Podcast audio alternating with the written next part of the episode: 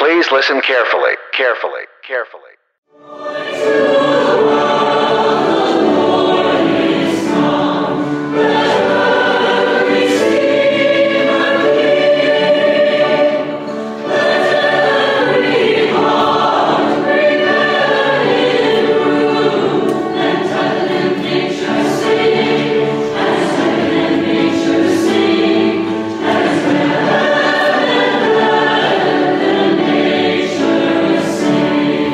Welcome back to the show, everybody. This is our Christmas episode. That music that you're listening to is from the Shippensburg University Choir, and you'll hear more from them throughout today's episode. I'm Lawrence Eppard. I'm a sociologist here with my co host, Allison Dagnes, who is a political scientist. The countdown is on. Allie, how are you feeling in this week before Christmas? Ho, ho, ho. I am feeling so good. I love Christmas. I'm Jewish and I love. Christmas. Yay! This is going to be awesome. Um, so, we got a big show today. We're talking to Rachel Dratch and we're talking to Santa Claus. We've got some uh, music from the Shippensburg Choir. We got all sorts of stuff going on today. So, where do you want to begin? So exciting. I want to begin. I want to begin with the most meaningful and important part of, of this season. And and really the to me, the the most significant and emotional center. Um, no, Hallmark. Uh, I, yeah, I want to begin with the Hallmark movies because their countdown to Christmas um, has so obvious. Why didn't I think I of have that? no idea where you were going with that. I really don't. Uh, yes, no, I have the app on my phone. I look forward to the countdown to Christmas every single year. I have the blanket that says this is my Hallmark Christmas movie blanket on it uh, that Pete gave to me a couple years ago. It is, I take this very seriously, Lawrence. I do. All right, apparently. Uh, yeah, I do. Um, eh, because this is the kind of of sweet, gooey mind candy that is like it's like a it's like a snuggie for you where you just you wrap yourself in it and it just feels good for two hours and it is formulaic. Uh, it has a checklist to it. In doing research for this episode, I found out that there is a checklist that every Hallmark movie has. And you have to have all the ingredients in the checklist. well, you're going to tell me about it because I've actually, I don't think I've ever seen a single Hallmark Christmas movie. Um, what? Are you Yeah, kidding me? I've ever, For I don't think I've ever watched a single one. Yeah. How is that humanly possible? I watch all the classics, you know, like I watch uh, It's a Wonderful Life and all that kind of stuff. And I, I don't, Uh huh. Yeah. Uh huh. And like, Okay. uh, was it George C. Scott's uh, Christmas Carol, all that good stuff? Scrooge. That's true. I, I like George C. Scott's Christmas Carol. I love it. Yeah, I just imagine him as Patton being in the Christmas Carol. I don't know. um, and, you know, the reason that we're talking about so many of these movies is because um, one of our guests today, Rachel Dratch, has her new movie that she wrote. This is very exciting. This is the first movie that she has written, her first full, screenplay, um, is a send up of one of these Hallmark movies. And it is called A Clusterfunk Christmas.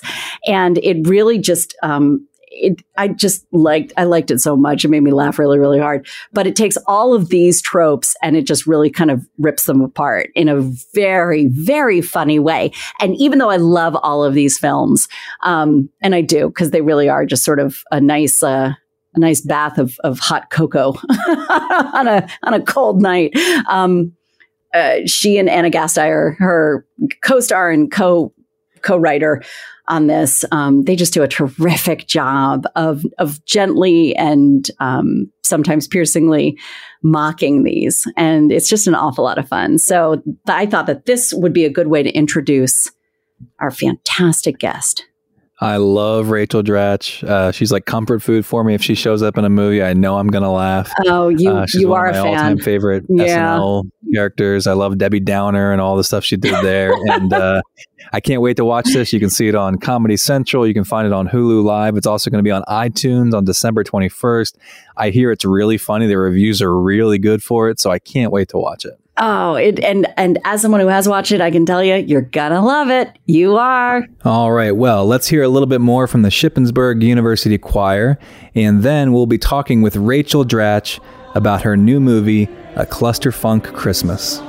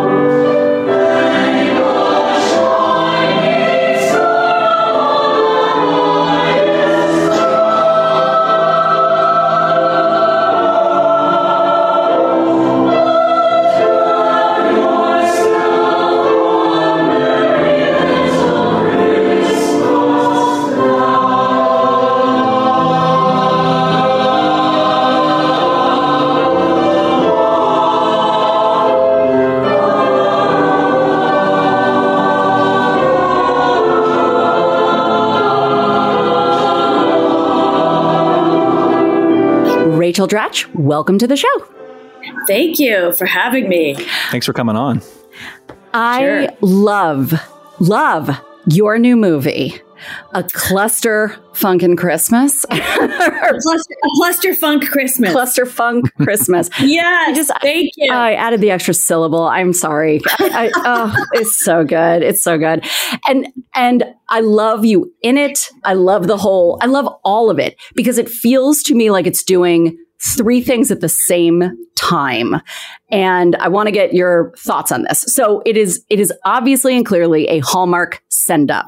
And yeah. I love the Hallmark Christmas movies. They're great. And we, we're going to have a great conversation about just how formulaic they are and how much fun that must have been to write and you know mock that that formula but it also is and and you guys even reference this it also is like a great you know drinking game of holiday references you know, it really just is that that you know Frank's incensed. I mean, I was like, oh, yeah. you know, I was like, that is just thank you for picking genius, up on that. Genius. Yeah. It's just so many like little lines that that you just are, are you're just if you're focused in on it, you're like, that's another really good one. You know, it just was so great. So it's the kind of movie you could watch over and over again. Um, and then it also what I loved is this scathing social satire because it's it's one of those things where you think that it's moving in the direction of and I don't want to give away any spoilers for those of you who have not seen it, um, but you think it's moving in the direction of, oh, okay, yes, we're going to make fun of this conceit for not having enough people of color, for not having any, you know, gays and lesbians on this on this movie in this movie, and then it just totally comes at you from another angle. And in doing so, really is satirizing just, I think, on like some next level stuff. So I thought it was just fantastic. And I thought you were great in it. And I have more to say on that and on you in it because I thought that what they did with you, I thought was really great satire too. Uh, but we will get to that in a minute. But what do you Thank think you. about sort of like the three different when you guys wrote it? You wrote it with Ana Gasteyer. When yeah. when you were writing it, were you just trying to do a send up, or were you thinking like, no, let's let's really like shoot for the moon. Let's cram it full of a whole lot of stuff. Well, I mean, we came at it just from like um, you know, comedy land. Like we want to do a funny parody of this Hallmark genre. Um, but then like once you start doing that, you know, it's everything from big plot line making fun of big things to just little tiny things. And we had we had the help of um, uh, so there's this guy named Michael Murray who we got hooked in with who's written 20 of these real Hallmark movies. So we had a real like Christmas guru helping us along. So in addition to just watching a, f- I mean, you can watch like one of these and have it have it pretty much down. But in addition to watching it, making our own little notes, he really helped us with the, the structure of it in terms of like, you know, well, they the couple they can almost kiss here, and then they get in a big fight here, like the whole act structure and everything. And then another thing he told us was um, that you have to invent your own festivals. Like you can't just have a festival that like everyone would already have in their town. I mean, some of them are kind of like you know we had like the gingerbread people festival, whatever stuff that which was also ginger great. person, right? But like it was kind of fun to just invent your own festival. So like anything from little tiny details to big you know, here are the rules of a Hallmark movie. So once you get rolling on that and you're with someone that you really, that really makes you laugh, like it just builds like how it would, you know, writing an SNL or something. Um, so yeah, I don't, th- and then I think stuff like, you know, race and gender and, um, you know, like oh, the, the, gay, not gay character. Like Ana's watched a ton. She says there's always this like platonic character who they never quite mention. it's probably gay, but so then that stuff just kind of was like frosting. You know, um, I don't think we intended to make some big like statement about Hallmark, but also we noticed that in watching a bunch of these like in old old Hallmark and Lifetime movies, like it's largely very like white vanilla town, and then like the one I watched uh, was called The 12 Men of Christmas for my research. And um, that one has Kristin Chenoweth going to a town in Montana. And she's like the big city bitchy executive. But anyway, but there was like, she she gets like hooked in with this firefighter dude, but but there's like one black firefighter in this town in Montana, and then um like he I think he had one line or something. So like that's how it sort of used to be, and now it's much like I think they've done a lot to remedy this like very whitey white um, genre. So I think I think now it's it's a lot better. But so we sort of didn't know how to play it. We were like, well, let's play it sort of in the old way, kind of making fun of that, but then also um, we wanted to keep it current too. So um, yeah, I don't know. We just sort of like found it as we went, I guess. I read a review, uh, a very positive review uh, of the movie, and they said something to the effect of that if you were going to do this kind of a movie, you could come at it from two directions. You could really love it and be making fun of it out of love, or you could be really sort of mean spirited.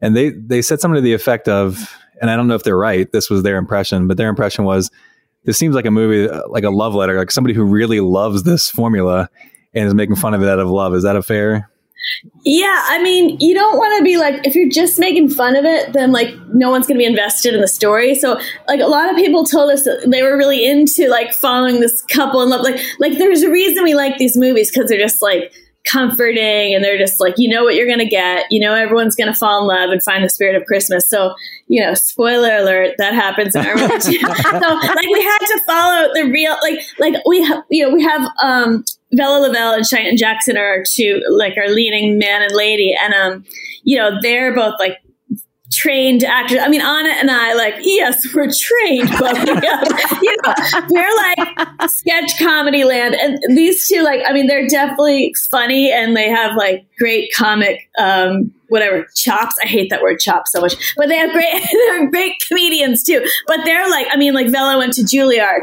So I just mean like, you know, they were playing these scenes like, the more earnest they play it, the funnier it is. Like we wanted them to be playing it real. So, um, so yeah, like hopefully it works for people who love these movies and people who hate these movies too. The review did end by saying your leading actor and actress could have sold it as a real Hallmark movie. They, they nailed it so much. So, yeah, I would agree. Yeah. I mean, luckily, that's why we had to keep throwing in like random. I mean, we kind of used the movie Airplane as our model. Like any any goofy idea that came to mind, we are like, yeah, put it in there. so we had to make sure to keep the comedy going because if if you didn't keep it going all the time, it does just read like a real Hallmark movie. it, it, does have it. You know, I feel like I'm describing a wine. It does have hints of airplane. you know, to, to it um, because I, one of the things that just cracked me up was all the business jargon that you used. Oh, yeah. I mean, and and there was that just one scene where it was like I, in fact, I was just talking with a friend of mine over the weekend about, you know, people who say like, okay, I'm going to circle back on this. And circle back. You know, and so just one would have been perfect for a Hallmark movie, but it just kept going and going yeah. and going. It just was so good. And that yeah. was just like a scene from Airplane. Right. You know, yeah, just, oh, it was just fantastic. Ugh, uh, it was great. Um, and I also just one more. I'm, I'm one of those like awful fans who's like, I also love that line. The entire oh thing God, about cis gingerbread, gingerbread oh, yeah. was cis, hysterical. Cis yeah, like yeah. you can't name it ginger, a gingerbread man right. anymore. That's what I right. mean. Scathing social commentary. well, and, what I liked about that is like, you know, we were these two old biddies and we were really trying to do the right thing. So like, you know, we wanted that to come out of a spirit of like, of a good place of like two people really trying to to not offend and to to honor, you know, um, the cis gingers and the ginger fluids um, instead of ginger men because they're they're now called ginger people. Um, so yeah, that was just fun with those two, and they're like, I mean, this is the characters Ana and I played. In case you haven't seen it yet, but um, but so Ana and I like when we were thinking of writing this, it was so funny, like I think one of us just said to the other one, and we're playing the two old aunts that run the inn, right? And the other one's like, oh yeah, like there was no discussion. like, well, what if we play that? It was just like, oh yeah, because we knew we wanted like gray buns and you know to be like these like you know SNL style characters. Because I mean, Ana and I've talked about this a bit, like in in these interviews and stuff. Is that once you leave SNL, you know, like SNL is just so fun and it's how we train to be these sketch people, you know, and even though, like I said, we've done real acting. I use quotes on that. But um, you know, once you leave SNL, you have to do a lot more real type thing, you know, like and so it's kind of rare that you get to do something that's this goofy. So um, we wanted to write ourselves, you know, really goof goofball parts. Um, but yeah, so we knew we were going to play those old biddies for sure. Which was, you know, when I first launched it, I was really bummed that you were playing old biddies. And then again, I don't want to give away anything, you know, but but well, boy, let's, just say these movies often have makeovers yes. and leave it at that. And that was yeah. another great part of it. There was a montage. You know, it just was so perfect. Oh, it was so per- I was like, thank you. That's exactly it. Everything that you say eh, when you're watching a Hallmark movie, like, oh, you know, like it, this is gonna happen. you, I, you did it. It was just, it was picture perfect. We have an office montage too, where she helps modernize our office. And because Ana just did this throwaway line when then the clothing montage comes in, Ana's like, I sense another montage coming. she just like threw that line in. So, um, and you did, you yeah. just did that a lot. I mean, there was, a, there was like really great name checks too, like getting the music rights to expensive songs oh, and yeah. you know, extras right. who couldn't speak because then you'd have to pay them and oh, right. small budgets oh, and, and also, things like that. It was great. Also like these movies often have like the same 10 extras walking around town. yeah, exactly. And you see them again. So we did that too. Um, yeah. And like they have bad snow. Or, oh, oh, the other thing is they always shoot, and I didn't know this, but they all shoot in July in Vancouver. Mm-hmm. So like when we were planning to do this, I, you know, we both live in New York. I was hoping for convenience. It could be somewhere like outside of New York or something. But like the Vancouver setup is already like everything's in place. Like they have warehouses filled with Santas and bows. You know, it's like the whole systems are so. And our producer Danielle von Zerneck, like she's she's produced a bunch of real uh, these real movies, so she had the whole setup there. So yeah, they're all in, in Vancouver in July. So we had a few little Canadian shout outs in the movie too. That was when you when you asked someone said like, "Are you Canadian?" She's like, "Nope, yeah. no, I am not. Yeah. I was born right, here. Right. Yeah, right. in the zip code. Yes, I was. this very postal code. Yeah." Tell us about writing the movie with Ana. Um, like how the idea come to you guys, um, how to get the ball so, rolling. Yeah, so um, Ana was at some party and one of these movies was on, and the, her friend Danielle, who I said has produced some of these real ones, they were like, "Oh, we should do a parody one of these." And Ana and I had been looking to do something really goofy like this, and so um, this that's how it came about. And then we were kind of off and running, and then um, we kind of wrote most of it during the pandemic in two separate locations. And so we would just be like, you know, on FaceTime writing for hours at a time. And um, yeah, so that's how it all came together. I mean, I've never done a screenplay like, I mean, I've never written a full screenplay like from, you know, this start to one? finish. Yeah, pretty wow. much. So, um, so Pretty yeah, good was, for your first big, time. Holy moly! Well, it was. A, I mean, we had you know, like I said, we had Michael there, sort of holding our hands. Like if ever we ran into like, wait, well, how do we get out of this festival? He, he like he was always. They almost know, kiss. I already told you that. yeah, exactly. exactly. but uh, yeah. So it, also, I like working with someone else instead of just sitting there by myself. So yeah. it's like a much easier way of bouncing, like knowing if something's funny or not by is the other person laughing? Okay, this is funny, you know. Um, and yeah, and then when we got to um, Vancouver, there we still had the quarantine, so we had to quarantine for two weeks. You couldn't leave your room even for two weeks. Um, and Ana and I were side by side, like doing rewrites. We were in rooms next door to each other. We both like were FaceTime. We had the exact same, sitting in the same chair with the same mirror behind us. Oh, no. You know, like we had mirror rooms. Um, but yeah, then um, that was I don't know. That's kind of how the whole thing evolved. I guess, I, yeah. I'm, I'm, envisioning in my head when Ana Gasteyer and Rachel Dratch are writing a movie that mm-hmm. there has to be so much time that gets wasted because you guys come upon a funny joke and then just start riffing on it for like an hour.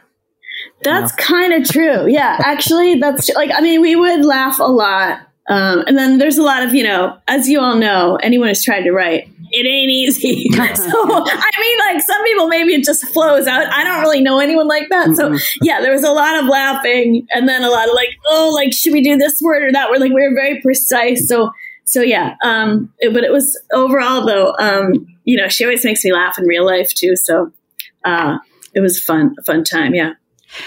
When you guys went to Vancouver to shoot this in July, was it hard to get into like a Christmas mood in July when you were doing this? Or? Uh, well, I mean, you're surrounded by like all that scenery and uh, everything. Uh, like you walk in and there's like the snow and there's the Santa's village has been decorated. So it's kind of like, oh, look, like the page is now come to life. So um, I would say no, it, it's felt pretty real Christmas. Yeah, Christmas in July. Are you a Christmas person? I don't think I know this. Um, not really. Okay. I mean, I'm Jewish, so I, I like Christmas. Yeah. I grew up with like tree envy, you know. Um, so, but no, I don't like Ana's. Ana's like a little. You know how Ana played Martha Stewart Mhm. on SNL. Well, she definitely has like Martha Stewart elements to her. Like she has like her whole little like Christmas tree village set up. Like she's just very like hostess with the mostest. So um, I I aspire to be like that, but I'm not. So um, I I guess like, are you a Christmas person? I love Christmas. I do like, and I'm Jewish too, uh, and I Yeah. really like Christmas. Oh, and Lau- Lawrence is yeah, he's Oh, showing has you a a. Christmas. Is that a? It's hard to a see your? T-shirt. It looks like. Oh, it's Santa. Oh, it's like, is it like Coca Cola Santa? Yeah, it's Santa. Oh God, Okay, it's hard. It's blurry. It it looked. Okay. It honestly looked like I love it. like My uh, gigantic body hamsters. stretching his face out. You know, it's like No, that's not what it you're looked like. It just was blurry. No, it's just blurry. The pixels, the pixels. Um, I have to say this. Um, it's kind of out of place here, but um, you were you were talking about Hallmark movies earlier being like a comfort food kind of thing. Yeah. Uh, I I view Rachel Dratch as being comfort food. Like whenever you Oh. show up in a movie or on TV, I just all of a sudden feel very good. I'm like, oh, Aw, this is thank awesome. you. It makes me laugh no matter what she's in. Oh my it gosh. can be a bit thank part you. or uh, you know, a That's so part. sweet. I'm the macaroni and cheese of the comedy world. Um, no, no, no, I I, just, I like just know it's gonna be good if it like if you're in No, there, it's gonna be thank funny. you. So I like it. Thank you. also, speaking of Hallmark movies, um, have your okay. So you had this guru. You had Michael the guru. Yeah. help you through this. Um, and some of the parts that I loved were just the way that, you know, in the first two minutes, just the exposition, you know, just you Oh, race yeah. through it like it was Right. being chased by someone with a chainsaw. Just Right. like, you know, just got to get through it, got to get through it. Right. Um, right. Has it changed the way that you now view these movies? Do you now look at it with a different lens? Um, well, I can see like the formula now so clearly. Like, as a matter of fact, Michael wrote one last year. And um, so we were watching it with him, and like we were like, "Oh, there's the made up festival. Oh, there's like it was like with Fran Drescher, and she's like, "Oh, every year we play Christmas trivia around the tree." And I was like, "Oh, there it is!" Like, so we're definitely spotting each thing. So yeah, it's it's easier to see right through them, but they still, you know, give you the the feeling of like whatever, just like I'm going to sit back and have some brain candy kind of thing, you know. Yeah. For an hour and 45 minutes. I mean, it is Right. really formulaic. There's a part where we list all the p- possible reasons a woman could come to town. Uh, little so Christmas good. that's from our fr- okay. So you know our friend Daisy yes. Allie. Well, she watches these religiously. No puns intended. But anyway, she she watches like a ton of these movies, and like way back when when um, we had the idea, she she sent me this hilarious email of the like the five basic plots, and they were all like. So we tried to include like you know the little dog and Oh, that's and so, so funny. during that list of like a single dad whose mom, mom comes, to, whatever, a single dad is going to blend his family together with single mom. Blah. Like a lot of those were just from Daisy's little list of watching. That's so time. great. I am very excited that Daisy, like, it was this, it was the silent hand of Daisy in this. too. Exactly. That's ex- it Yeah. takes a village, It takes a Christmas village. Mm-hmm. Um, it- you know, these days with streaming services and people are cutting the cord, you know, it used to be that we could just turn on the TV and there would be, you know, first NBC and then there would be the Hallmark channel. And it was like, oh my God, there's just so much on. And now it's really, really hard to find different shows and different movies on different places. Yeah. And I know that like Netflix has gotten into the Christmas movie game and, Right. um, and yours is on Hulu. And so I was, But it's I was really excited because I have Hulu, but then I realized, uh uh it's on Hulu TV. Hulu Live. Hulu yeah. Live. So a lot of Yeah. people are getting confused because Okay. they're getting sent to Hulu. Right. I'm trying to remedy this today, but, but yeah, a lot of people are getting confused because it's sending you to Hulu, but you can't watch it on Hulu. So anyway, um, places you can watch it. Well, if you do have cable, just on demand or um, on Comedy Central, you it's so confusing. I mean, I hate like even trying to say how confusing it is. There's like a whole flow chart. Okay, you could do on demand. And then also, it's going to be available on iTunes December 21st. Oh, that's great. And apparently, it's available on the Comedy Central app. Whether that's, I, I sound like a clusterfunk right now, but because we're old and out of touch with technology. But um, no, whether you go to the Comedy Central website or the app, And I saw, we have a line in our movie. The GIF is a meme and it's trending on retweet. and, every, and every time I try to explain where our movie is, I just want to say the GIF is a meme and it's trending on retweet. Um, those are some various places you can find it. It's a cluster funk, but um, but uh, whatever. iTunes on December twenty first at the very least, or just go. hit hit record on your DVR and it will record next time it's Put a blank VHS. In. I'm tired. Exactly.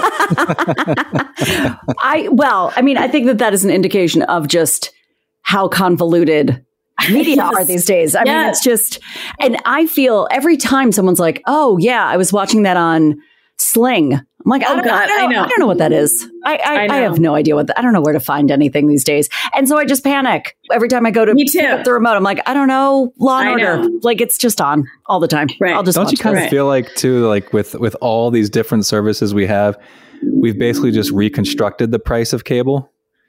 Well, right? you know, Like, I, oh, Yeah, I guess you're right. Now we're going to add ten Right. things that cost ten dollars. And, and I've read that that's actually where this is all going because I think Netflix is going to start buying up all of the smaller stuff, and we're going to get to a place where Netflix is going to have new morphed Comcast, into Comcast. Yeah, essentially, yeah. Everyone's going to have cut the cord, but you know, it Thank won't. God Be, it it'll cut be cordless, but it'll just be the same thing. yes, but then it will be everywhere. Okay. Yeah, yeah. Well, But- and now it will because if you if you're telling people on our podcast about it, it's going to go. Oh yeah, It's it's, gonna- gonna yep. jump like wildfire. Yep. Yeah. yep. This is the tipping point. This is it. This is All it. right. Yep. Excellent. Yeah, and that's and being on iTunes. I mean, that's a that's a huge deal too. Yeah. that Yeah, makes it easier. That's probably the easiest. Yeah, I think so. That is very cool. Mm-hmm. So, are there any other genres of movies that you think would be fun to parody? Ooh. Are ripe for parody. Well, Yeah. you know, I had had this idea a long time ago to do like a chick flick, but then it got done a couple times. I'm I'm the queen of like coming up with an idea and then not per, not following through. so and then I see it like three years later. I'm like, oh, why did? But I mean, like a lot of people told me when we said we are doing this. Oh, we are working on a. I mean, like right now, I feel like we came in at the crest of the Christmas movie parody thing. Like got in right at that time. But no, um, like the chick flick thing. But um, I think there have been two of those actually, so that's kind of done. So I don't know. I haven't really like Ana and I are just getting off the publicity of all this stuff. So Right. once we like settle down, I would like to work with her again. And I don't know if it'll be like like there's something kind of you know easier for us about parody because you have the structure there, sort of, Right. um, or just coming up with something like completely original. I don't know. I don't know what's next in the writing world. Yeah. Now that you've been through the whole, you said this is your first screenplay play from scratch. Now that you've been through the whole process, front to back, um, does it seem daunting, or does it seem like something like, yeah, I can, I can do this again? Uh, well, I think, like I was just saying about the parody thing, I think doing a parody would be easier because that's sort of what we're, I don't know, some experience of that in SNL a little bit. Um, Go get an Coming expert up in with- that genre and have them help you through it. yeah, exactly. But coming up with like our own story, I guess, I, I don't know. I would like to try it, but I think it'd be harder. Yeah. Um, yeah.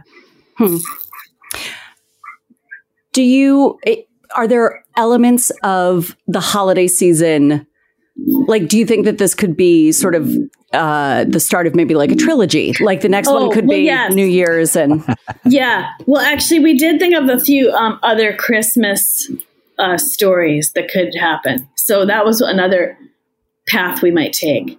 Um, like some of those plot lines that we listed Mhm. could actually do that. Or yeah, or I mean, I don't think there's enough Halloween movies out there, but that couldn't be a that couldn't be a parody. That would have to be its Oh. own thing. So I don't know. You remember that whole thing of like the- what, what was the movie that then it spun like now there's like Mother's Day and New Year's. The one Yes. with, like I've never seen any of those, but I don't know. Oh, you If we guys would do- really could. There aren't a lot of like even the ones that that show up on TV all the time, like Hocus Pocus, aren't very good.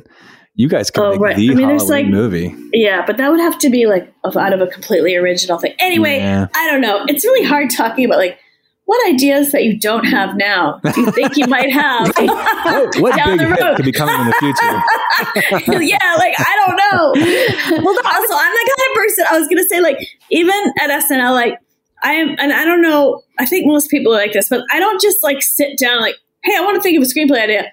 And boom, I spent an hour and I thought of one. It just Right. doesn't work like that for me. It's more like you have to just be like living life and whether it's like a sketch or a movie idea, whatever. And then like it's literally for me like the muses who like you cannot control when I mean maybe this is the same in academia trying to come up with, you know, your next idea or whatever, but but um like I just can't control when I'm going to have a, an idea, you know, like a worthwhile idea, because otherwise you're just like forcing it, and then it doesn't really fly. So I, I guess I have to wait for for my muses. To, Well, we're luckier. We just have to wait for somebody to get elected, and then it's Oh, just sort of handed there. to us on a silver uh, platter. Oh, yeah. yeah, Can, Yeah. can, can you allow me one Debbie Downer question? yeah. I love Debbie Downer. Uh, and, I use that GIF in every single group thread I'm in. Oh You know, yeah. Somebody says something, you know, like to bring the conversation down, and there's Rachel Dratch's face. You know? So, is there anything you can tell us about that character, where it came from, the experience of doing it? I- Yeah. I, love watching you break doing that character. Oh my gosh. So, like I said, how Ana has Martha Stewart living inside of her, I have a Debbie Downer inside of me. Um, no, it just came from, well, it, it originated from like I was on this vacation and this person I didn't know just said like a total downer that kind of screeched everything to a halt. And um, so then about a week later, talk about the muses. Like then about a week later, I just thought of this thing of like, um, oh my God, what if there's someone like doesn't have like has no filter because like I think these things, but I don't say them.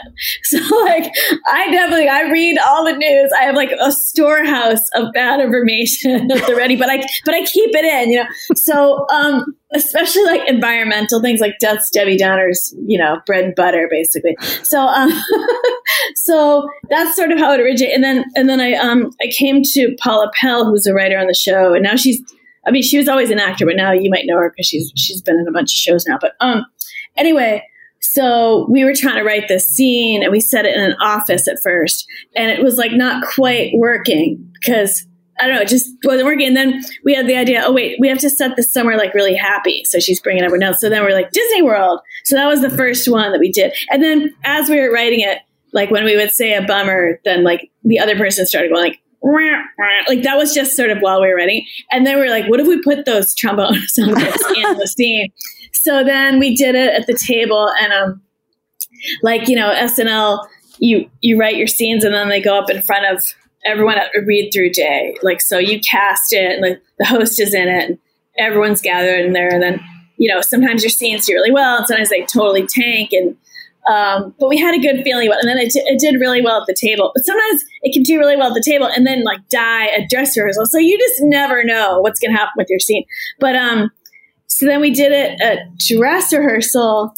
And I think like Jimmy and Horatio were kind of laughing a little bit at dress rehearsal. And I was thinking, like, you guys, like, come on, I feel like this could be good. Like, let's not, I didn't say this. I was just thinking, like, oh, I hope these guys keep together, you know? And then, then during air, I just flubbed a line and like, I don't even know what it was, but I just started laughing. I knew that camera was coming in every single time, like, you know, the church laugh thing when you know you're not supposed to be laughing. And I knew it was going to be a close up. Like I couldn't hide or look down or anything. So anyway, that one became, you know, that was the first one. And for me, definitely the funniest one because we all broke so hard. I mean, I used to love when people would break before I was ever on the show and just watch it at home. Like it was so fun when people broke. But when you're on the show, you try not to break because it's kind of cheap. Like you know the audience is going to be on your side, but it's sort of like a cheap laugh. So you really try not to. I mean, the times I broke really hard was definitely that was the biggest. And then sometimes in that hot tub with Will Ferrell, um, those lovers Oh, professors. yeah. Um, sometimes I would laugh in that too. But um,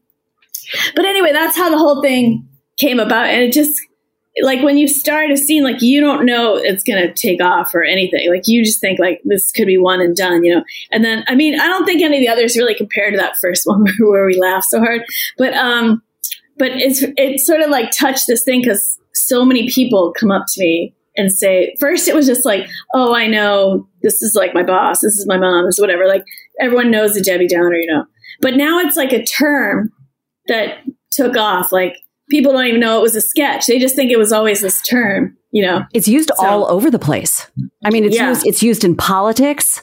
yeah It's I I, mean, just heard Leonardo DiCaprio say it about the um, "Don't Look Up" movie and climate, and he was like, "Well, I'm kind of a Debbie Downer." I was like, "Whoa!" You know, like, um, But so yeah, that's the origin of it all. Okay, so you're saying Yeah. that you and Leonardo DiCaprio are dating. We're like this. We're, Okay, Yes, okay. Spread that around. This is exciting. I'm not as We're young as news. usual We're breaking ladies, news. but yeah,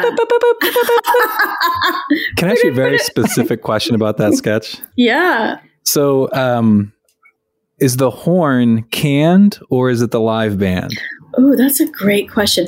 I'm trying to remember. It was um I think that they did I don't know about the first time, but I'm pretty sure that they recorded they had the real trombonist um re- record a bunch of different ones and then they would like use them decide which one they wanted to use. So sometimes it'd be like a or sometimes the trumpet, whatever. But it'd be like sometimes it was like wah, wah, and then sometimes it was like wah, wah, you know. So they had they had their whole little soundboard. Well, And I 'cause- think so like your idea, just- yeah. your idea was hilarious, and your your performance is hilarious, and all the people in the scenes are hilarious. And then it felt like like that was just like somebody was trolling you guys even further. Like, let me pick the funniest trombone sound, and then that would like amp up the funny to a whole Oh. level. I think we knew. I think we knew going in like which one is going to be. But I didn't. I didn't notate like, oh, here comes the really short one. Like Yeah, I right. wasn't like that. I was just yeah. We try, and then of course we always would mention feline aids and have the meow meow meow. Um, so, because Debbie Downer's obsessed with feline aids. Oh so um, yes, that's the story of Debbie Downer. All right, so we've been doing all of this uh, discussion of your movie and Hulu and all the streaming services and all that kind of stuff. Um, inquiring minds want to know what are Rachel Dratch's streaming habits? Oh, wow. Um, well, I don't watch like a ton of stuff. I'm just more of like a random binger of things, but I'm definitely not glued to my um, whatever computer. What's TV, the last thing you binged? I did watch the new Sex and the City reboot. Uh, you know, it's weird because like I'm I'm pretty much exactly their age, so um, they're talking about this aging stuff, and I'm like, oh shit, that's that's me. Know? like I think I look exactly like I did when I was 35, and I'm seeing this, I'm like, oh wait a second, you know. Um, and then oh, and then I watched this. Oh, so there's this show that Amy Poehler is producing called Harlem, and it's on Amazon and it's kind of like a like a black Sex in the City sort of. I mean, that's how it was described to me, and that's how I Oh, feel like it's like there's four main characters, and they are they're young and in the city, and, um, and it's like you know some sex stuff, some dating stuff, but it was really funny, and um, I so I kind of binged that the other day. I watched like four of them, and I really liked that. And you know what I watched else that I that I loved um, was um, Schmigadoon. I was a little behind the times. Did you guys watch that? I watched the first couple and Okay. then lost contact with Apple TV. Oh, Uh, okay. and so now I'm back in contact with Apple TV. So I'm Okay. very, very excited. Okay, well, I loved that because I'm like a musical theater fan, and um, I actually watched it. It came out before our movie, and then I watched it after our movie was done. I was like, oh, there's like some sort of like similar vibes here. You know, like they go to a land, and like they even mentioned Wicker Man in Schmigadoon. Oh, wow. And like we had Wicker Man in our in our script about our Santa bonfire. We wanted to be slightly Wicker Man esque, but um, uh, yes, I really loved that. I thought the songs were really good. And let's see, I don't know. Those are the two. That's pretty good. Those are the two ones I watched lately. Yeah. Uh, over the weekend, Marin and I binged almost all of Succession. Okay, I haven't watched that yet. I'm like, uh, I have to get in the mood to watch, like you know. Yeah, Rachel Rich Hamilton was a-hole. like, you know, you you that's not one that you could binge. It's really dark, it's really heavy. And Marin and I are like, okay, well, we could try. And we just sat down and just we were like, Oh, nope, we're just gonna keep on going. It was really good. it was it was a little dark, but it was pretty good. Yeah, Yeah. I know everyone's talking about it. Ugh. so Yeah. yeah. Um, I was reading um, an article the other day. I'm a big Paul McCartney fan, and Oh, yeah. um, I was reading an article from some SNL cast member about just like sort of wandering into the studio when he was at the piano, just figuring out what he was going to play for the show, and sort of geeking out about that. Um, can you tell us a story about uh, either a, a guest host or a musical act that you kind of geeked out over? Yeah. Oh my gosh. So the musical thing, like, so, I mean, you know, SNL, oh my God, how do I even describe? Um, I mean, SNL is like a couple levels of like pinch me moments. And one is that it's, you know, your comedy dream job and you still can't believe that you are on SNL because like I grew up watching it. Blah, blah. But then there's this whole other like rarefied thing of like anyone's going to be dropping by, like oh there's Mick Jagger in the hallway, you know stuff like that. Um, and so the musical thing, yeah, like you could go. They rehearse on Thursdays to pretty empty. You know, it's just like the the tech people and everything. So um, you could just go listen to like oh Bruce Springsteen is doing his rehearsal or whatever. And um, my very, very first moment on the show was I was called in to get my picture taken for the um, opening credits. And so I'm like on the stage, like in the whole studio. And um, the very first show I did was uh, David Bowie was the musical guest. So Oh, wow. he was rehearsing like right there. Like while I'm getting my picture taken, he's playing Rebel Rebel. Wow. And it was like, I just, I mean, I will never have like a bigger pinch me moment Yeah. than that. You know, like, oh my God, I'm honest. And it just felt like a dream. Like, I mean, I still can't, like, can't believe that was real. So, um, yeah, that was just, uh, I don't know, surreal, I guess. That's pretty good. Yeah.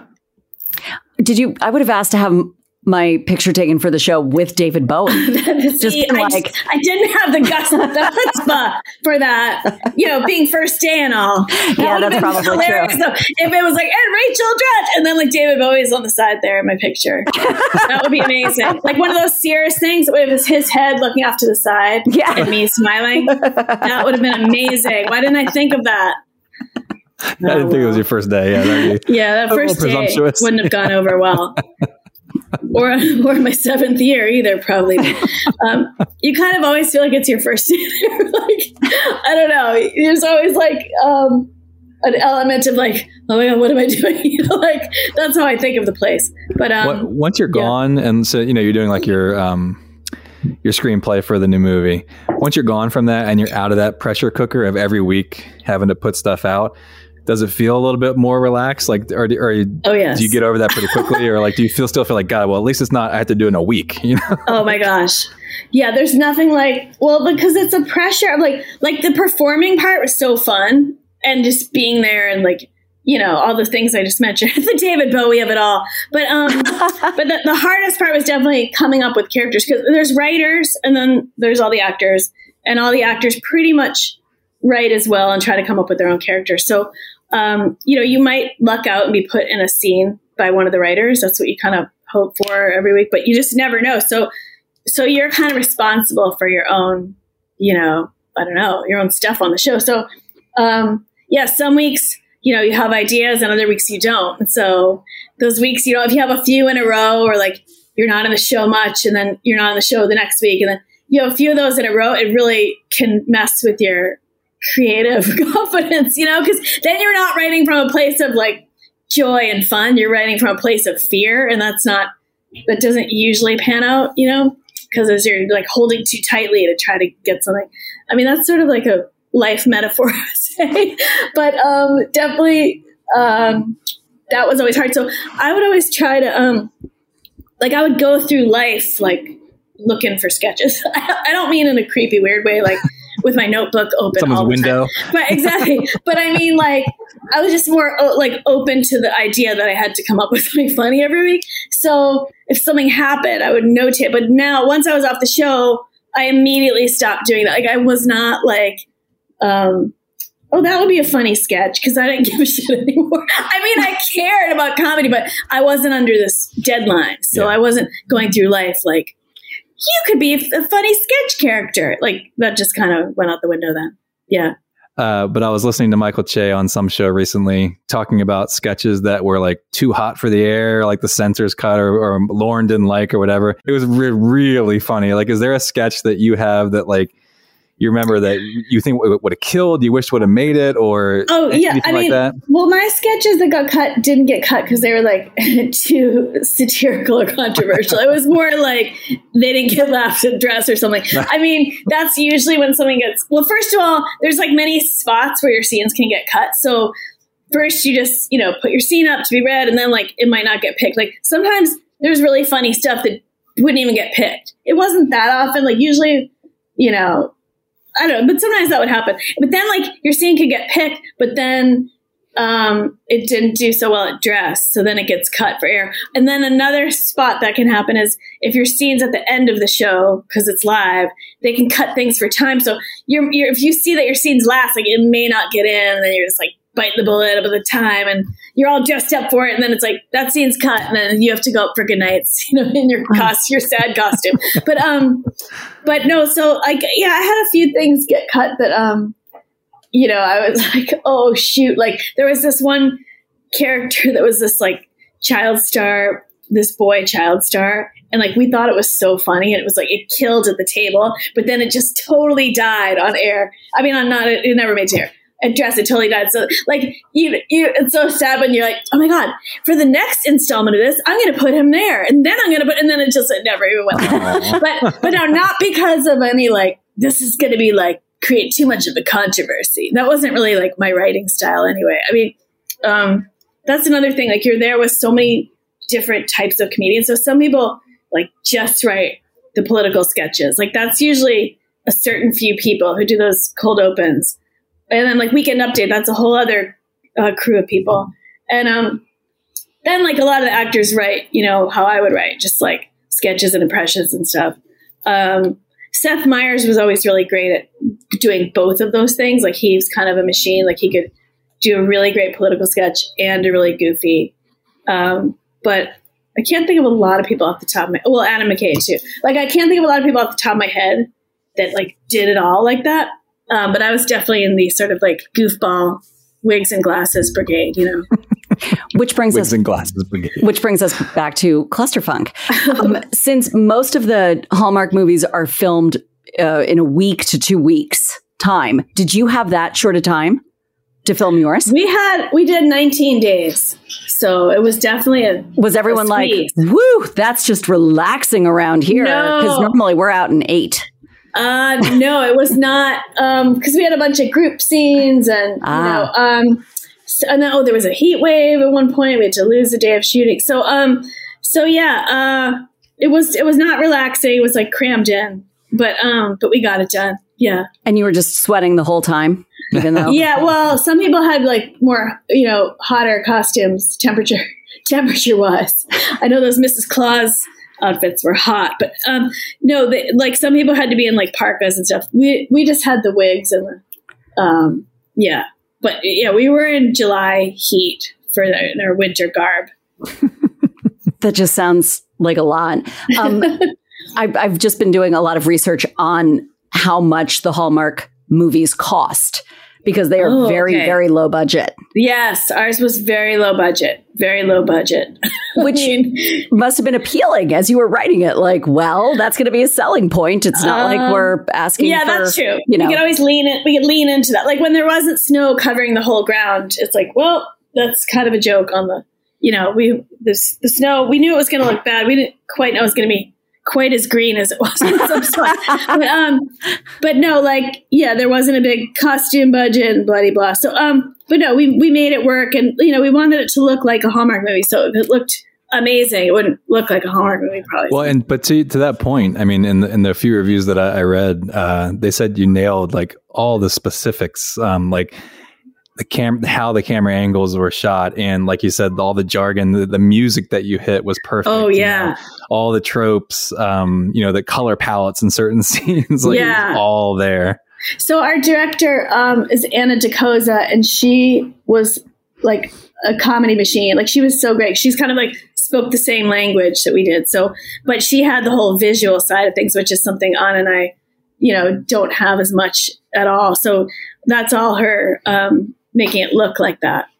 Uh, yeah. it's it's wild how with all of the other Christmas movies that are now out on different streaming services, how different they look because they have a bigger budget and they have Oh. these huge celebrities now who are on it. I'm like, you're not a real Oh. Christmas movie. Like, I what didn't is even think of that. Brooke Shields and Cary Elwes doing in that in Oh. Scotland in a big castle? No, oh, I missed that one. Oh, that's a I'm gonna really good check one. It out. Yeah. okay. I think that's But I saw even even the Food Network has one now. Get out. Um, and and Ree, Ree Drummond, the pioneer woman, makes an appearance. yeah, so friends sent me this that there's one on the Food Network. Oh my gosh, that's Um, but it very much follows the formula. A woman comes back to reclaim her home that she's inherited and meets someone, meets a dude, and you know, guess what? They fall in love under the spirit of Christmas. Do they feel the spirit of Christmas? Yeah. They do, and there must be food. There must be some food elements in it Right. because. there yeah. would have But I don't be. know. I'll have to watch it. I think it's called a cozy, cozy Christmas. Why am I like? per- Why am I selling this movie that I have no connection to? I don't know, but yeah, no. I'm just saying they're mm-hmm. everywhere. Yes, they So- are. Clusterfunk while we're I'm here. looking at. Yeah. Yeah. No, this is all about this is all about clusterfunk. We're getting Oh, it's called. It's sorry. It's called Candy Coated Christmas. In case anyone's interested. So, Rachel, when I first heard that this movie had the word clusterfunk in it, I was the most excited. And then in my brain just started turning it around and around, you know, calling it like it's a clusterfunky Christmas and we're getting clusterfunkin. And and it just the movie lived up to all of the different variations of cluster funk that I had in my brain. It was fantastic. And we thank you so much for joining us. Uh, Thank you. can you tell us again, how can people find Cluster Funk Christmas? Okay, well, it's it drops. Can I say that? It's on iTunes starting December twenty first. Um, you can get it there. It's also um, on Comedy Central. It's airing again on Comedy Central, I believe Christmas Eve. So if you just like set your DVR for that, and then um, it's it's on demand and it's on. Now this is confusing, but it's on Hulu Live TV, but it's not on Hulu. So a lot of people have been telling me they've downloaded Hulu and then it's not there. So just just know that. Maybe just go to iTunes. But somehow find it. Yes. Find Clusterfunk Christmas. Absolutely. Find You'll it. be glad you did. You will be. Oh, you will. You will laugh, and and I don't think it's a spoiler to say not- you will not cry. You will not cry. You will not cry. just laugh. It's just joy. Gosh, and this time of year, that's I don't think we could ask for anything more. Thank you for joining us, Rachel. Thank you. Thank you so much, Rachel. Well, that does it for part one of our Christmas episode.